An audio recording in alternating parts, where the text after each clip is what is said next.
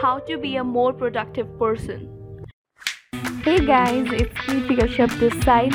Let me know if you have any questions regarding this topic. Begin each day with a set intentions. Start each day with a specific to-do list. Write a stop doing list. Organize your tasks by importance. Set measurable goals. Get up early and exercise and avoid negative people. Prioritize your day. Take the worst task first, which is really important to you. Avoid social media. Set timers for at least 40 minutes for completing a milestone. Eat well and start fresh. Have fun, but at least take breaks for 10 minutes.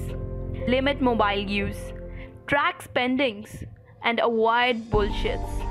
Clean your mind, drink less, get outdoors, cut out of the junk food and reach out and meet up with those who inspires you. Then at last, finally close your all email tabs and drink coffee.